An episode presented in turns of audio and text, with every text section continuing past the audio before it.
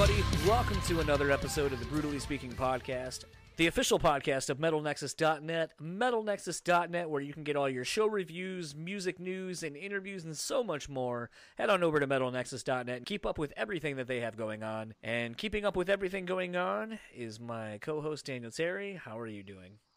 Oh, I'm doing pretty good tonight, John. Uh, it's warm outside, which I'm super stoked about. It was like 60 degrees yesterday and today. I'm like walking around in like my little Daisy Dukes. Everybody's like, "Dude, you need to stop. Your dick's hanging out." And I'm like, "Well, you know, it, it's warm out, and, and and I feel good about my body." So uh, that's what I've been up to. How about you? I have been working tirelessly, doing interviews, and uh, continuing to do interviews, and then working. Uh, it's funny when I quit my job to work for myself, quote unquote, where I basically work a job that I can do whenever I want. Uh, and then focus on the podcast. No one told me that I would be working exponentially longer and harder than I did at a normal nine to five. It's like, hey, asshole, nothing in life is easy. Here you go. I mean, I, I think it speaks to the fact that I'm very driven and motivated to succeed. However, when you're literally working like, oh, I, I guess I just wo- worked like a 15 hour day, and then I'm going to come home and eat dinner and see my wife for a couple minutes, and then I'm going to lock myself in a room and work on podcasts for like seven hours. It's like, well, that's that's like almost 24 hours you and and you only slept for four hours and then you're waking up and doing it again okay like that that, makes sense so yeah, I'd like so- to say I work that hard, but I, you know, I mean, I do it my actual job, but Yeah. Well, I have a fear of failure. and uh yeah. So, and I want to succeed in everything I do and I almost have like a weird I want to stick it to a non-existent somebody just to be like, "Yeah, yeah, I fucking did it. Fuck you." But that person doesn't exist. So, it's really just this inner thing I have with myself where I'm super competitive against myself. hey, brother, it's all good because as long as I don't have to compete with you, because I am too lazy and I wouldn't say I'm not as dedicated. I'm very dedicated, but uh, man, I don't know, seven, eight hours. I don't know where I could find the time in the day with me and my army of children. Yeah, well, you have another one on the way, so you're slowly building a Bjork army. Jesus, yeah, I'm gonna probably take over the world soon. Before you know it, like every kid in America is gonna be all like, you know, In Flames kind of sucks. so there's gonna be, you know, watch out for that. It's the new world order. There you go. Uh, but we have uh, two guests on this episode. We have Mark Vollelunga and Daniel Oliver, guitar player and bassist, respectively, for the band Nothing More. Um, this is a fun one. I was kind of nervous going into this because uh, I don't know. This is like one of those bands that like they're they're the the big band right now. Everyone's talking about. You know, they're selling out really decent, you know, decent sized clubs. Uh, usually getting on, you know, just got done doing some of those Five Finger Death Punch uh, arena tours and such, and uh, we don't really dip into this this territory of dealing with some of these bigger bands like this, and uh, so it definitely makes me feel like I got to bring my fucking A game uh, when doing an interview. And the funny thing is, like you always hear with these kind of these kind of uh, people in these bands, couldn't have been nicer and couldn't have been easier to talk to. Yeah, they seem like some pretty chill, down to earth dudes for being in the band that's that big. I mean, I know they were humble about it, but like, it's not very often I hear a rock band that like isn't like super duper like heavy or gimmicky or something that I've even actually heard of. Most of the time, that genre goes right over my head. Uh, but you know, I, I've heard of these guys. I like what they're throwing down, and uh, I enjoyed how. You know, you've definitely talked to bands that are much less popular than this, but it still felt like just some dudes talking instead of like it being I don't know, um, some kind of weird like, oh my god, uh, how do you guys how do you guys feel being like one of the better rock bands you know like ever? I mean, we definitely touched on that with the Grammy You- nod and stuff like oh that. Oh yeah, you did, but- but you didn't say it like you didn't say it like a total dweeb. You know, I guess that's what I, what I'm getting at. Uh, that's the one nice thing I'll, I'll give you today for free. Oh, okay. Yeah, everyone gets one. Yep. but no, it was uh, it was a lot of fun, and uh, you know the, the interesting thing was too, and I kind of felt bad because like uh, I know we've talked about this a couple of times, and we'll segue this into uh, what I'm currently drinking tonight. Um, but it was one of those things where we start talking about uh, the fact that the band had the day off uh, the night before and got into Grand Rapids the night before, obviously, and as such, Mark ended up going and having some Founders beer And so we started talking about Founders Beer, and I don't know that publicists tell you know the guests you know ahead of time like hey this is a podcast that kind of talks about beer or you know can potentially talk about this. Um so when mark and i started talking about the founders beer that he had and some of the stuff that they've got in general and and daniel obviously talking about like oh i didn't go and you know fomo is a real thing and so forth um that it was one of those things when we were done mark was like oh man i was really stoked we were talking about beer up front and i was like kind of bummed that we, like, we didn't keep talking about it um which is good. You know, I, I, do definitely enjoy talking to various people about the various beers, and I think being a band of Nothing More Excalibur, or really any of the bands, if if people are into drinking beer, coffee, tea, whatever, they're in a unique position where they've traveled the world over, presumably a couple of times at any time that we're talking to them. So they really have such a wealth of knowledge when it comes to like well, I really like stouts, but you, you know, let me tell you, when you go to Europe, the European stouts are just so much better, or coffee is so much better over here when we like when we went to South America, or things like that. That you know, I feel like as someone who may be a fan of any of those kind of things, you're going to be offered a, a, completely different experience that you may not ever get to. Ex- get to live uh, yourself. So it's kind of nice sometimes to live vicariously through some of these other people and the experiences they get to have outside of music. Um, and I think that's kind of the one thing I, I do personally enjoy about trying to talk about beer, liquor, uh, coffee, and tea, and whatever people are into trying to drink. Um, because you know what? The world is huge. And I'm not going to be able to drink every beer in the world. And I'm not going to be probably able to go to half of these places that some of these people have. Not but, with that attitude. Well, not with this financial situation either. But uh, yeah, no shit. But with that being said, you know, it, it's it's sometimes really cool just to get a completely different perspective on these things and, and kind of be able to bond over a shared experience in some instances. So, and I think that's the point of uh, any of these things, whether you drink beer, whether you drink liquor, whether you drink coffee, whether you are a, a connoisseur of teas, loose leaf tea, and all that, is just being able to sit down, have a cup of whatever it is that you enjoy, and have a fun conversation and I, I kind of dig that about that. And I dig that about, I mean, it's basically what Dan and I do. And that's why we introduced it into this podcast. So it was kind of fun being able to talk to Mark uh, and Daniel about that for a little bit in this interview uh, before we got down to the uh, the serious thing of, of the band itself and then their new record and so forth. Who would you like to talk to about beer from the band? Probably Gwar. Is that weird? Um, anybody from Gwar talking about beer because I just feel like they would um, introduce me to a lot of stuff that I probably would not have tried on my own. Well, they have a Gwar bar in Richmond, I believe. Okay, well, uh, let me know what time you'll be there, and uh, you know, we'll we'll we'll do a live podcast from there. That'd be that'd be amazing. Uh, yeah, no, I'd, I'd like to talk about beer with them. I, I really even like uh, Rammstein. I would like to talk to them about beer. What kind of beer do you think uh, they like, group? Half a Hefeweizen, man. Okay, I could see that. I could too. What about a Pilsner or Kelly? You think they, they drink that? Oh, uh, Pilsner, yeah. yeah. Yeah, for sure. Well, I think uh, debating what beers bands drink uh, aside, let's get into my conversation with Mark Vollelunga and Daniel Oliver of Nothing More, and we will talk to you guys when we get back.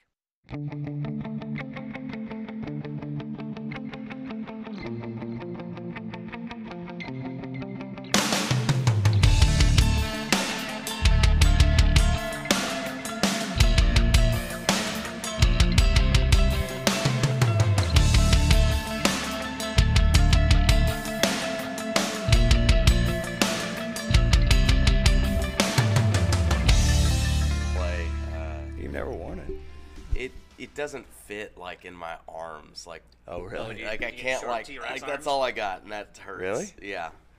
You can't well, you straighten always... your arms. No, everything else is great. That's crazy. It's like right there. Oh, it's wow. a good sitting jacket. Oh. shit jacket's what it is. It looks cool though, so I didn't have the heart to throw it away. like maybe one day. Hey, you just, just make it, it sleeveless. Give it to somebody else. Yeah. so I have the pleasure this early afternoon of talking to Mark Vollelunga and Daniel Oliver of Nothing More. How are you two guys doing today? Good, good. How are you? Uh, doing good. Been been busy today preparing for this and, and the week I have coming up. But uh, you guys are here in Grand Rapids on tour. Uh, apparently had a day off and got to enjoy some local local eatery and beers. Uh, what was the beer that you had uh, over at Founders? Which which one? I think I have? think I had like eight. Except uh, that doesn't mean I'm a drunk.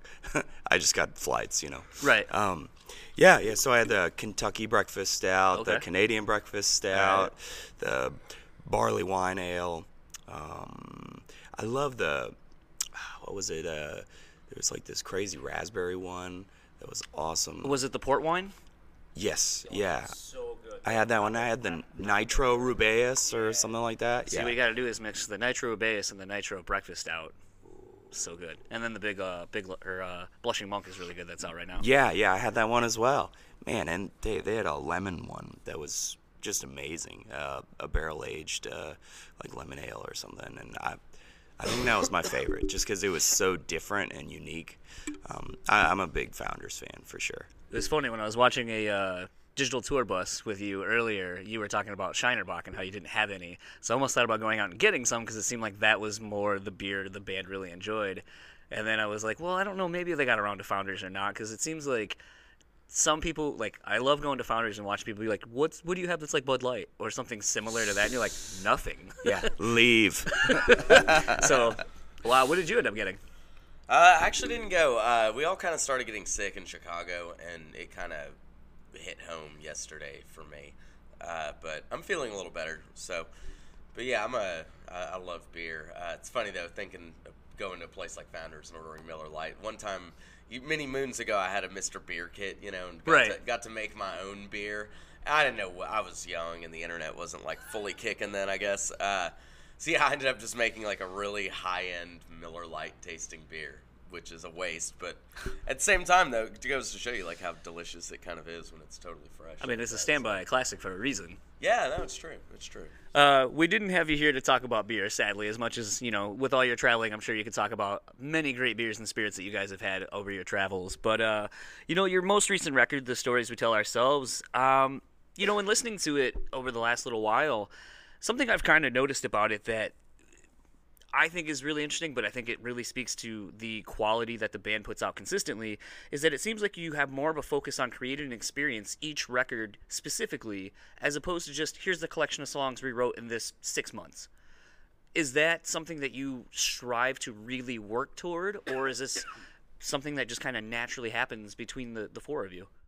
No, it's it's it's definitely something that we strive for. Some of our favorite records are are uh, like Dredg El Cielo. It's definitely an experience like you're talking about, and I I think I'd, I'd definitely compare like some of our stuff to that, and that just that it's almost like watching a movie or something, and it's like start to finish. It's like your ear goes on this journey, and um, there there's so many cool pieces of music that are little segue pieces, um, and that tend uh, to be forgotten about and uh, you know end up getting written out of a song or something like that. And so our way of saving those pieces is to make little instrumentals here and there um, and kind of be artists about it and have fun and then at the same time like incorporate like little audio clips like with alan watts and tie m- more the record together and find those themes and, and whatnot. Sorry my, my voice is got I'm that radio talking voice going right now. right now. I'm. I should have done the right thing and not gone out yesterday. That's no good story. Talks about how I just stayed at home and did nothing. yeah. Yeah, FOMO, FOMO's a real thing out here on the road. That's for sure. Well, I mean, you got to get your Instagram things going, and you see someone else somewhere else, you're like, "Gosh, fuck, I should have gone." Yeah, Right. eh, social media be damned. It's still uh, ha- hanging with the boys, you know. Yeah. You, you, yeah, you don't have that much fun on the bus typically, but You know, kind of speaking to those, uh, you know, musical intros and so forth. You know, I kind of noticed that on at least the, really the last two that I can recall for sure. Um, you know, you have those audio samples that you use, and I was going to, if I had spare time today, try to put them all together and look at the lyrics and see if there's any overlapping theme from record to record, and see if it creates its own kind of piece, like its own full-on song based on your reaction, I'm assuming that wasn't really anything that you've been waiting for fans to do and put together. No, So I'd never thought of that before. That'd be really cool. Yeah, yeah. I mean, it's definitely possible. You know, like people ask us all the time if we write a concept, if we're if we purpose purposefully write concept records. Um, and I, I think like the concept record, if you can actually pull it off, is like this golden egg that every musician hopes to achieve at some point. But Um, I think I've found though with our writing, like we all participate in the lyrical aspect, and it really it takes all all of us connecting on a topic um, for it to get the go ahead to be you know slaved over well before it even gets uh, considered to to be put on the record. So, you know, I, I do think what you do end up finding is that we've all kind of had the similar struggles our whole adolescence and early adulthood, and uh, yeah, it is it is like kind of a lot of the same themes gone over again, and it would be kind of cool to go back and like chart our personal growth. if you will, like uh, listening back through the records, but no, nobody's ever done that. That would be that would be kind of cool.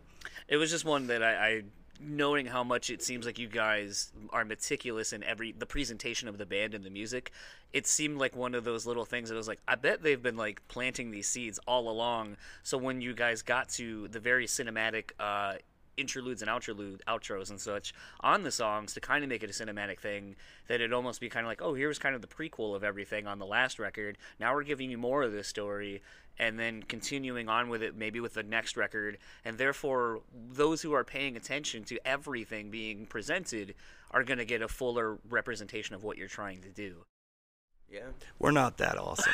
yeah, yeah. I mean, jo- Johnny might secretly be doing that, but uh, I don't think he can keep that kind of secret. Uh, the best example I think I've ever heard of that is off of uh, the Thrice Alchemy Index. I don't Yeah. know if you're a fan, but yeah, they have like the same cadence on the same. What do you call those songs at the end of each EP? Uh, like uh, I mean, there's songs, but they're songs, yeah, but they all have the same melody. They're all totally different sounding, but same melody, different lyrics, and uh, That that was so neat. That's it that's was a cool idea. Cool. definitely idea. some of my favorite pieces of music. With just that la- the last line in every Mm-hmm. song being the same melody, but having different lyrics and it being in a different style too, which is extremely epic and so it's such an Easter egg, Yeah. you know, for for a musician and somebody into that band. I think one of the biggest mindfucks I've ever found on a record was uh, Meshuggah's Catch 33.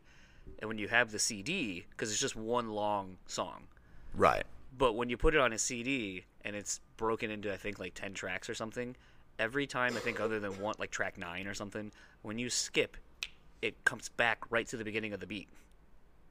No matter where you skip on the song. It is really like a, a really like clever mindfuck that it's like I couldn't even imagine being like, all right, so we know this this pattern repeats. Let's make every track list track number start where the beat starts, back on the one, and it's like, wow, that's that's really incredible. It's Yeah. a really fun trick to play on someone with a CD player. Like, I put it on track yeah. like three, and they're like, this is the same song. Yeah, I, lo- I love stuff like that. Uh, one thing I miss now that everything's gone digital is like the bonus track. You know, like you'd get an album and then 20 minutes after it's over, like something swells in. Yeah. Uh, I always thought that was cool. The last one we did, it was a record uh, that we. It was before Johnny was singing, even. It was a record called Save You, Save Me. And I think like 19 minutes after, we put this like funk song on it that started with a melodica in the beginning, real like loud and pronounced. And I remember this is like MySpace days. I was responding to like personal messages people were sending. And this guy was like, "Yeah, man, jammed your record all the way through," and not thinking, you know, he just left his stereo like super loud, and he said that bonus track came in and it scared the shit out of him. And he, spilled a bunch of coffee all over himself or something like that. Yeah, had to go to the hospital, you know. go to the yeah, we got sued, you know. It's a great song, though. Great song, guys. you know, kind of talking about a, a, a varied uh, band's careers, you know, between Thrice or even a Meshuggah and stuff like that. Um, something I think you kind of share with some of them is your, your Grammy nominations for this record. And it was kind of funny in looking up, you know, just kind of the songs that got nominated and so forth. Just seeing these weird blogs all over the internet where people were like, there's this band that the Grammys have apparently deemed like the best rock band or alternative or whatever, but we've never heard of them. And I feel like you guys have been pretty present actively touring quite a bit, bidding on getting on really great tours and being on active radio and even terrestrial radio and so forth. So I kind of felt like it was very distasteful to write something like an op-ed piece like that, and to see so many was kind of shocking, and it kind of made me wonder like, do you do the Grammy nods even matter to you? You know, in light of the criticisms you kind of get in that realm, and or is it just kind of uh, making you feel like maybe you are the flag bearers for the underground rock scene, quote unquote? No, it's, it's definitely more the more the latter. I'd say. I mean, we're extremely honored, you know, to have been nominated. It's definitely something that you hope to achieve at some point in your life. So that's that's totally awesome. But yeah, it does tell me that it's like, man, people have really forgotten about rock, and it's like because, like you're saying, we've we've done all these things. We've been touring. We've we've been in front of a lot of people, but for the general public not to know who we are, it's like wow, rock has totally been forgotten. Yeah, really. To think that like the Foo Fighters are the only like rock band still going. I don't know. Even for like a tastemaker, someone even writing an article to, I never even thought about that. Like they just would they not Google like, who, who the number one who has like number one singles on rock radio and stuff like that. Um, Right. but you know, it, it, the rock world is definitely in a bit of a depression as far as uh, just like m- mass mainstream appeal goes. But it doesn't matter, you know. Like at the end of the day, rock and roll, to me, I think is still a very pure thing. Like it's something that can't be bought. Um, you know, the, you can you can get songwriting help on songs, and some bands do just straight up play songs that like other people will have written. But i at the end of the day, like the crowd speaks, and if it's not cool, then it doesn't go anywhere.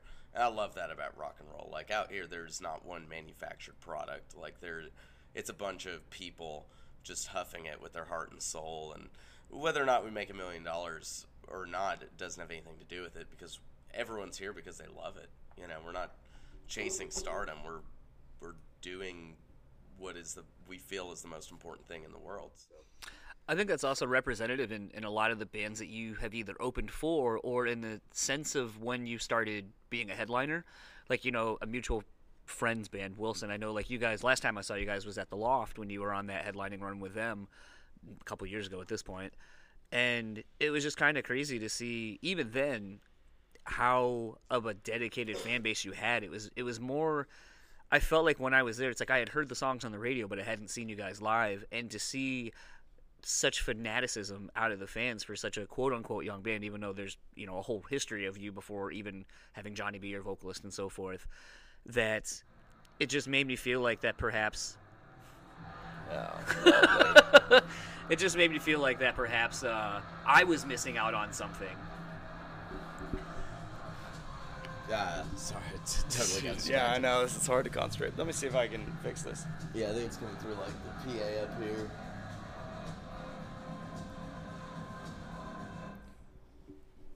Hope this isn't live. No, You can edit this out.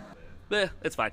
Uh, sorry, what was the last thing you said though? In your, No, uh, just basically saying that you know that I I think you know it's been interesting to me to see the climb and even so early on a couple years ago with that Wilson tour, feeling like you know seeing the the diehard fanaticism of your fans so early on made me feel like like I was missing out on something.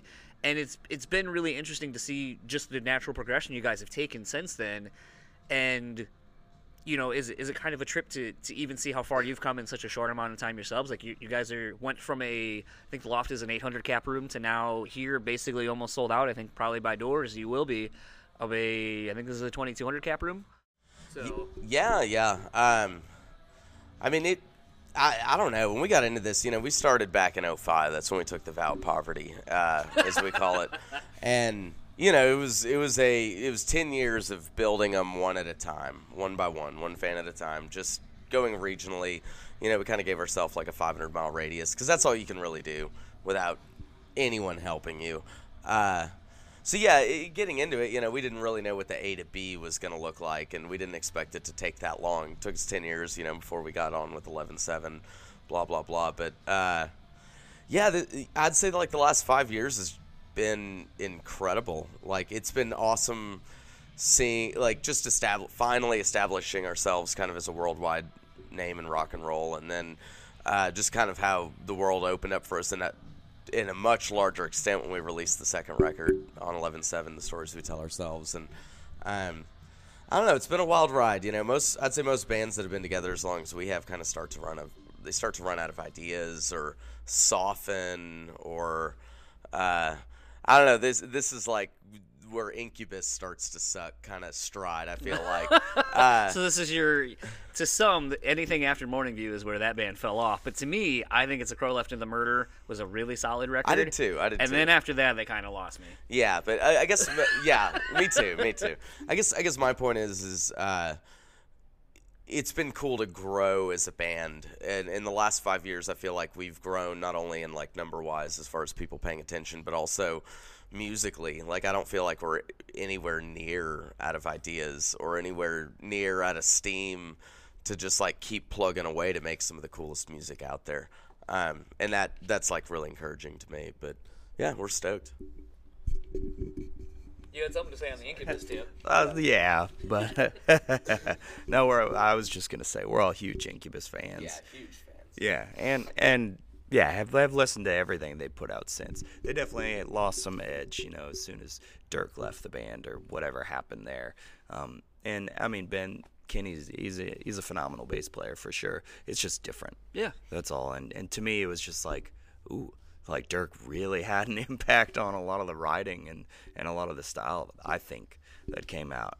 Yeah, and one thing we're not afraid to do is evolve, and that's something we look forward to doing. You know, uh, I mean, it's art. You can't really criticize any of it. If it speaks to people, then it does. Like e- even bands that you wish didn't change, you know, they're people. They're they're genuine in what they're doing, and you have to applaud them for going with their heart and not with going with what sells necessarily. So. Totally. Yeah. You you can't write the same record. You know.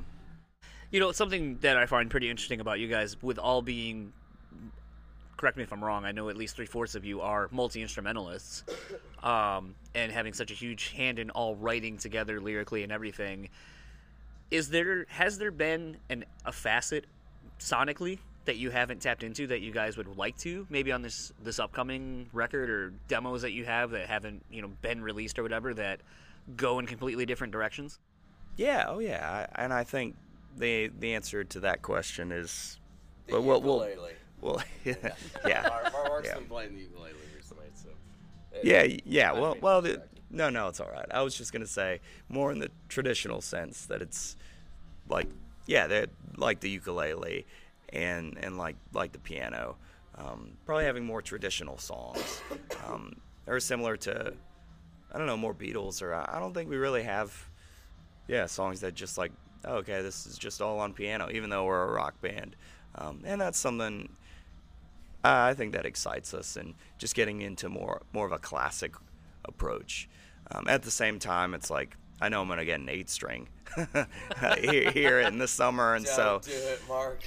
I will for sure. No, but but to keep going on all directions, mm-hmm. and I think that's that's something a lot of bands lose sight of. They get excited about this certain type of music, and it's like, okay, now every every song that they do on this album is like this style, you know, instead of like just everything is growing at the same time, and we're very aware of that, and we want to we want that to happen. You know, just getting softer and getting heavier at the same time. yeah, but you know, they're.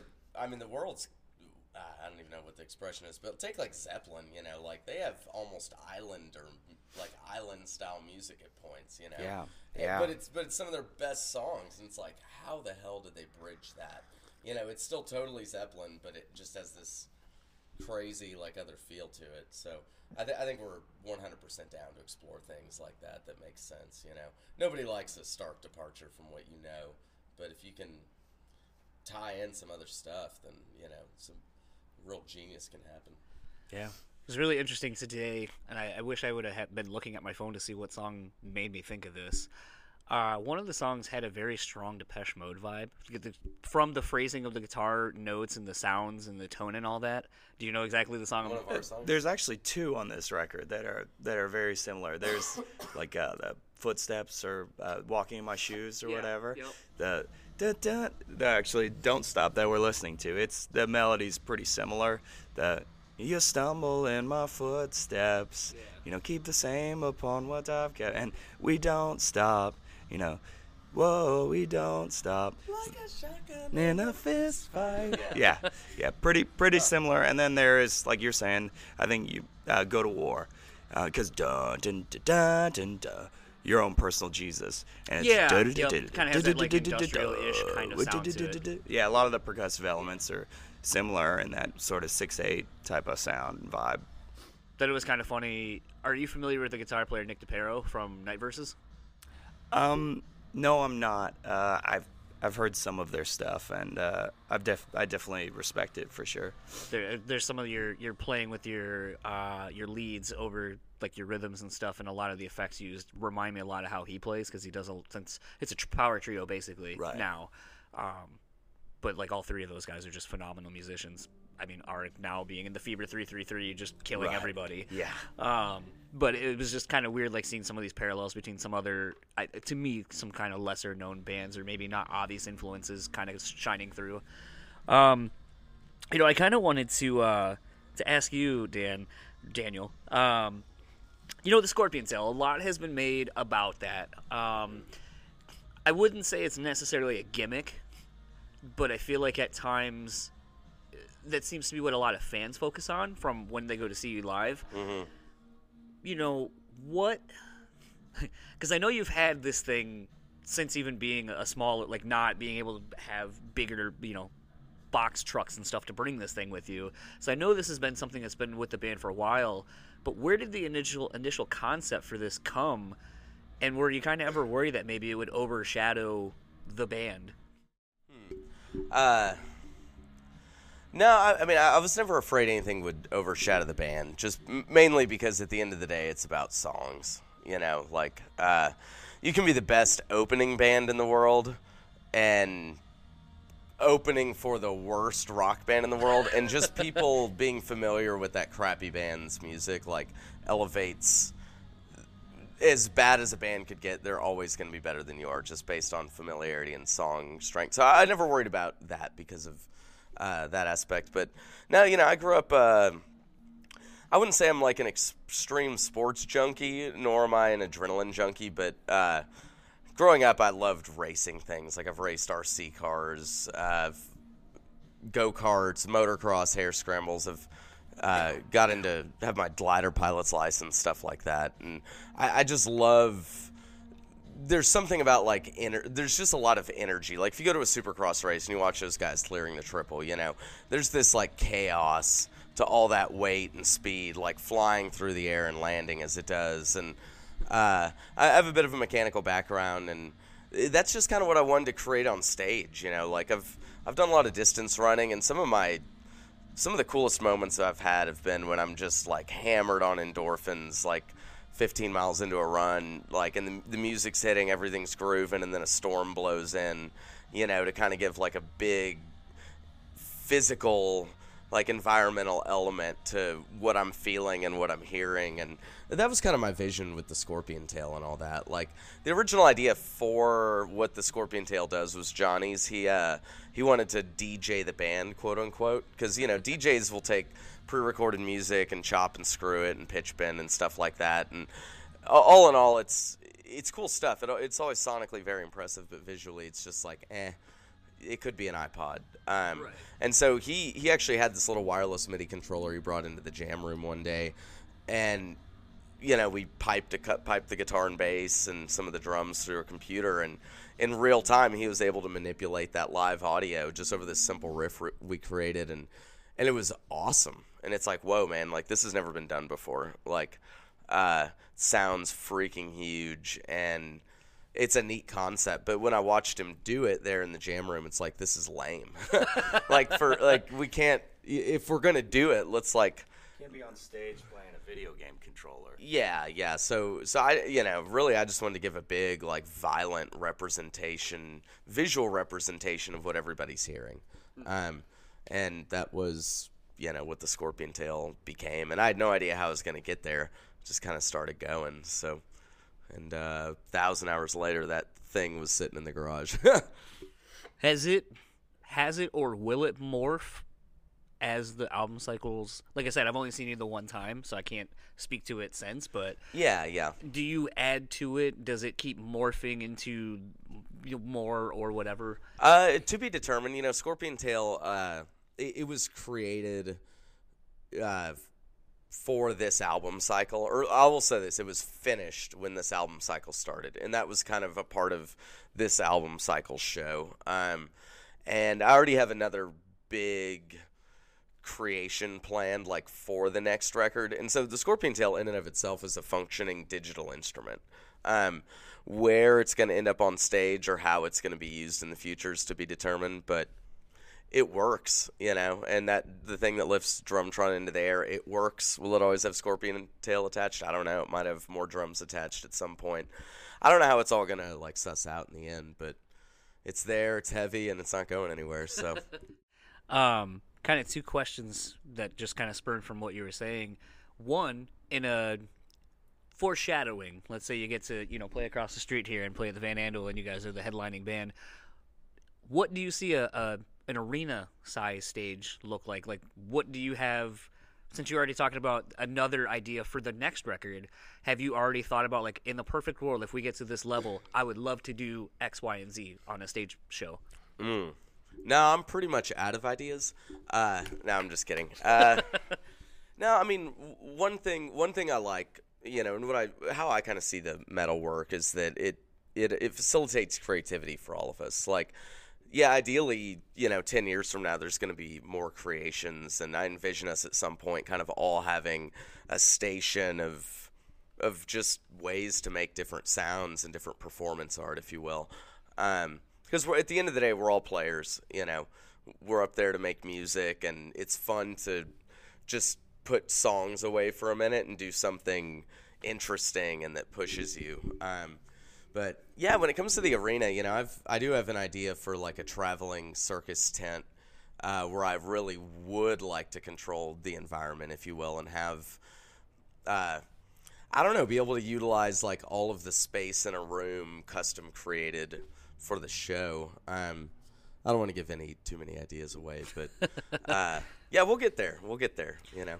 And then, you know, kind of talking about Johnny manipulating you guys, like what you're jamming on live and even in the, the live actual, you know, performance of it. Has there ever been thought of doing like a Linkin Park reanimated type thing with some of your music? Like just a, a remix EP or anything? Uh, that's a good idea. Can we take that idea? I mean, uh, as long as you give me one. Yeah. well, well, kind of, kind of, sort of. It's like we there is like a remixed version of "This the Time" or "Ballast," right. yeah, and and that was that was pretty fun. Um, just kind of how we sort or how it like recreated itself because we did this like acoustic version and then there was a completely like remixed version and it was it was neat to do that it's at the end of the day there's only so much time in the day right. so it's it's hard to like well do you spend that time on old material and doing things like that or do you look forward so it's it's hard to say if we'll ever uh, have that time yeah i think as our career goes on it'd be cool to do something like that you know even like periphery did that uh, instrumental album mm-hmm. where i think they just literally took the vocals off the songs and and it was really good. It was, it was really, really neat. Yeah, it was really good. And you know, uh, even with our stuff, like something as simple as taking the vocals away you get to really hear all of the intricacies of of the musicianship that was and production that's poured into each song. So uh, I don't know stuff like that. Yeah, as as we get farther down this road, I think time will permit us to you know take some steps to. Yeah, it would be cool to have a greatest hits, but it's all remixed and like you know in like a dubs not dubstep, but like an electronic kind of way. So it's yeah. cool idea.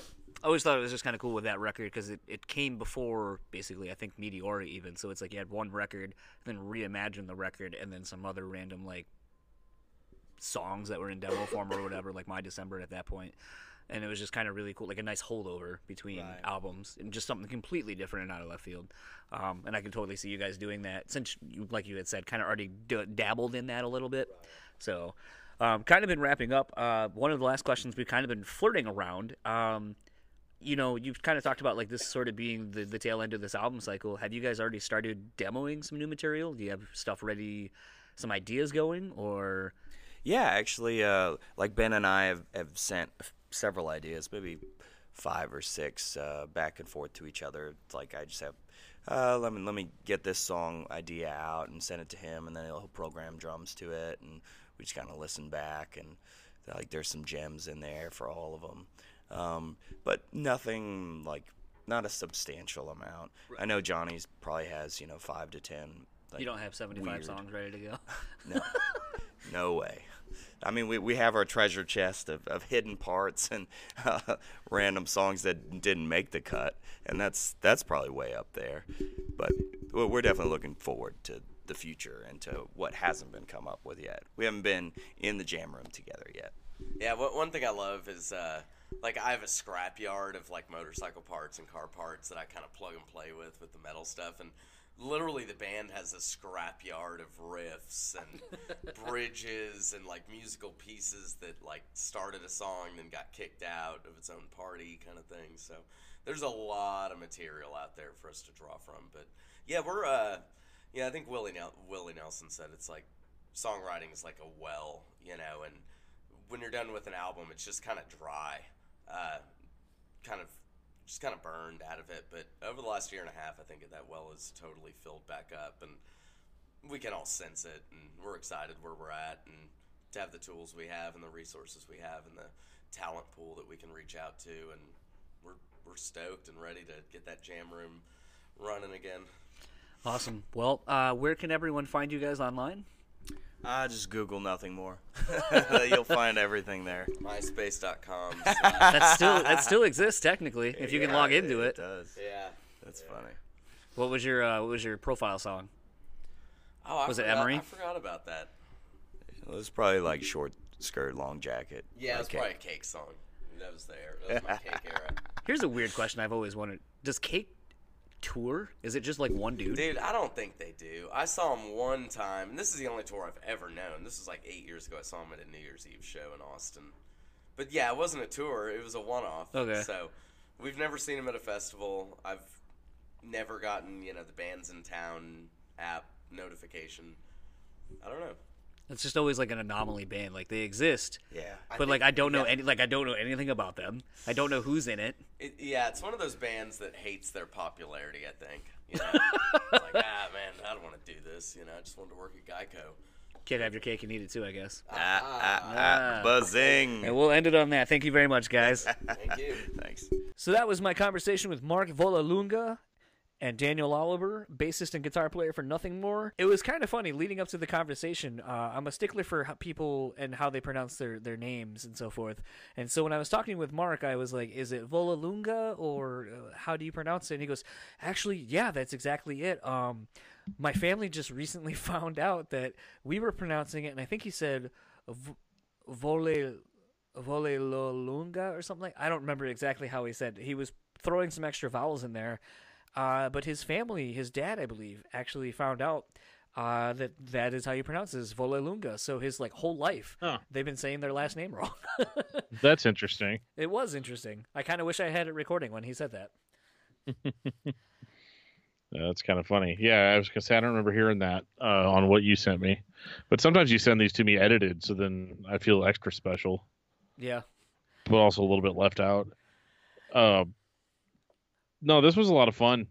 I like it whenever you're like, you know, so what are whenever you guys are on like arena level, you know, what what kind of stage stuff can we expect or whatever. Like I was just flat out like, yeah, you know, honestly, I've just run out of ideas, which was a joke, but was still it hit.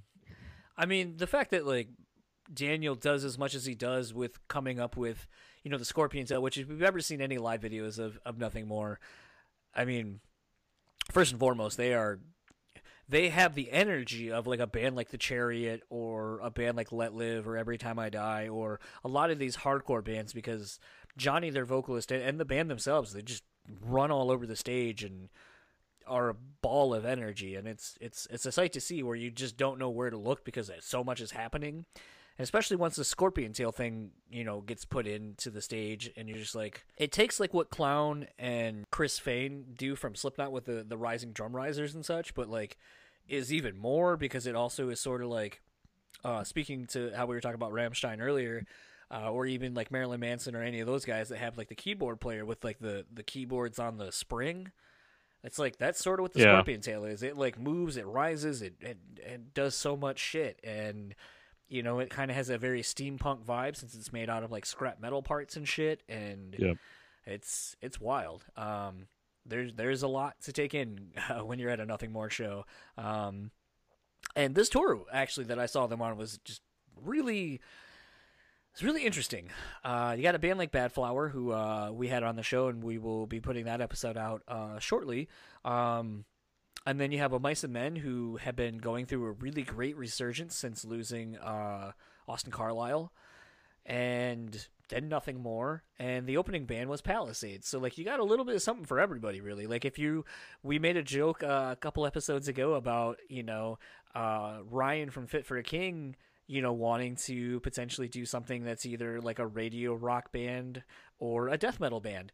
And I'm not saying any of the bands are death metal by any stretch, but like I think like all of those genres are kind of well represented on this tour that Nothing More put together, which I think showcases that this band having a wide array of sounds themselves also isn't afraid to to bring out you know a, a, lot of different bands. Like they're not afraid to have a band that might be quote unquote heavier than them or be more mainstream radio rock than them or something completely all altogether different. And i think that's something that's really admirable about what nothing more has been doing uh, over their career between doing this limbo of being a headlining band to being you know a, a solid two to three out of four band on a on an arena level tour but yeah, so I would uh, strongly encourage if you guys get to go see uh, Nothing More uh, anytime they're playing near you, go see them. It's definitely well worth the price of admission. Um, all that being said, um, tonight I am uh, speaking of kind of stepping out and branching out of uh, things maybe that you aren't necessarily the most familiar with. Uh, I have a Bell's Larry's latest Flamingo Fruit Fight. It is a tart fruit ale brewed with passion fruit and limes. It is admittedly, I am not a sour fan. Um, but I was hanging out with some friends. They bought some beers. They are into sours, and this is uh, some beers that they bought, and then ended up subsequently leaving with me. And in the spirit of this podcast, I thought I would try a different beer and expand my palate. Um, I gotta say, it's sour and tart, and there's passion fruit, and uh, I personally am not a fan. Uh, I will drink the rest of this this can, begrudgingly, because I hate to see see a, beer go to waste. But uh, yeah, Dan, what are you what are you drinking? Oh, uh, I've been drinking Cash Money, uh, which is so clearly you weren't ready for that one. Uh, but no, Cash Money is an Imperial IPA, uh, which according to the can is brewed with a wasteful amount of the very best hops they could secure and uh, yeah, it's a really good. Uh, it's a it's another four hands beer, uh, but it's a lot of fun. The can's really cool. Um, this is one I'll probably end up sending to John at some point because it's uh, it's got that old school rap vibe. There's a parental advisory sticker on the can, Tight. and it's just got a fist with like five rings on it. It's Unity. it's a lot of fun. Yeah, eh, but yeah, cash money is uh, is worth it for sure. That sounds way better than what I'm drinking. Dan can actually see the faces I'm making as I'm drinking this begrudgingly, but um, yeah. you know what? I, I, I think that's the fun thing about you know drinking in general, and we kind of touched on it a little bit in the intro. I mean, there's so much variety, and it's the same thing with music. Um, even if I don't necessarily like this, I definitely I can I taste everything that it, it says it is, and it totally hits all the marks that it says it does. It's just not for me. It's not a thing I'm into. And you know what the weird thing is though is a couple years ago I hated gin. Now I love it. So maybe in a couple huh. years, like a, a, a, fruit ale or a tart or a sour beer will be what I'm really all about. But for right now, my my palate just isn't uh, really digging this this beer, this ale. Um, but I will say the can the can is pretty cool. Um, it's pretty yeah you know, it's got flamingos fighting over some uh some fruits. And, I would try it based just on the can. Yeah, the can. I mean, that's it. It got me. Like, I I didn't. I wasn't gonna buy it, but when my friends got it, I was like, I mean, that looked pretty cool. I I, I mean, the can looks really sweet. And Bell's is kind of hit or miss for me. Bell's either really knocks beers out of the park. Like, I just recently saw a billboard that said uh, Two Hearted is like the number one selling beer in America. Yeah. Which at first I was like calling bullshit on. I was like, no, there's no way. But honestly, in a lot of the traveling we've been doing lately, and you know, talking to a lot of bands who drink, they're always like, "Oh, do you got Two Hearted?" So I mean, shit, huh. I, I, guess, I guess maybe, it, I, maybe it is one of the most, because uh, I guess probably like when you go to concerts and so forth, or go to a lot of venues, it's probably one of the decent craft beers that maybe they have on draft. So I guess I could I could see Two Hearted being a, a widely distributed enough that it might be like the number one beer in America. But I still feel like it's got to be Bud Light, honestly. It has to be Bud Light. I mean, how many Bud Lights do you think they sell at any baseball game? Oh God, how many All of it, right? how many Bud Lights do you see being drank at any concert? Dude, I'm probably a mile away from 4,000 empty Bud Light cans. I, I think we both are. Yeah. A lot of natty lights out here, though, because we're poor down here. Ah, okay. P O U R. Yes. But uh, kind of in wrapping up this episode, if you would like to keep up with all things Nothing More, you can find them on Facebook at Nothing More, Instagram at Nothing More Music, and Twitter at Nothing More Rock. And if you would like to keep up with Mark, you can find him on Instagram and Twitter at Mark Vollelunga. Uh, the show notes will have his name spelled. I'm not going to spell it out for you. And Dan, uh, if you want to follow him, he's on Instagram and Twitter at Dan Funk Railroad, which is a, a clever name. Uh, but sadly, he doesn't really do anything on either of those uh, socials. So do with that as you will. If you would like to keep up with Metal Nexus, you can find them at metalnexus.net, Facebook at Metal Nexus, Instagram at metal.nexus, and Twitter at metal underscore nexus. And if you would like to keep up with Dan, Dan will tell you right now where he can be found. Well, right now I can be found at my house, more specifically the basement. Um, if you don't know where that is, send me a message. I'm sure I'll totally just send you where I'm at. And uh, but you can also find me more traditionally on Facebook under Daniel Terry. You can find me on Twitter at Discuss Metal Dan, and uh, you can even find my other podcast, Discography Discussion, if you're so inclined, uh, at discussmetal.com. And if you would like to keep up with all things the podcast, you can find us simply on Facebook, Instagram, and Twitter at BrewSpeakPod. Email us at brutalllyspeaking at gmail.com. And if you would like to be a show sponsor, email us as well. And for our show sponsor, we have The Bean Bastard. As always, find them at thebeanbastard.com and follow them on Facebook and Instagram at The Bean Bastard. For the Brutally Speaking podcast, I am John, And I am Dan. and we will talk to you guys next time.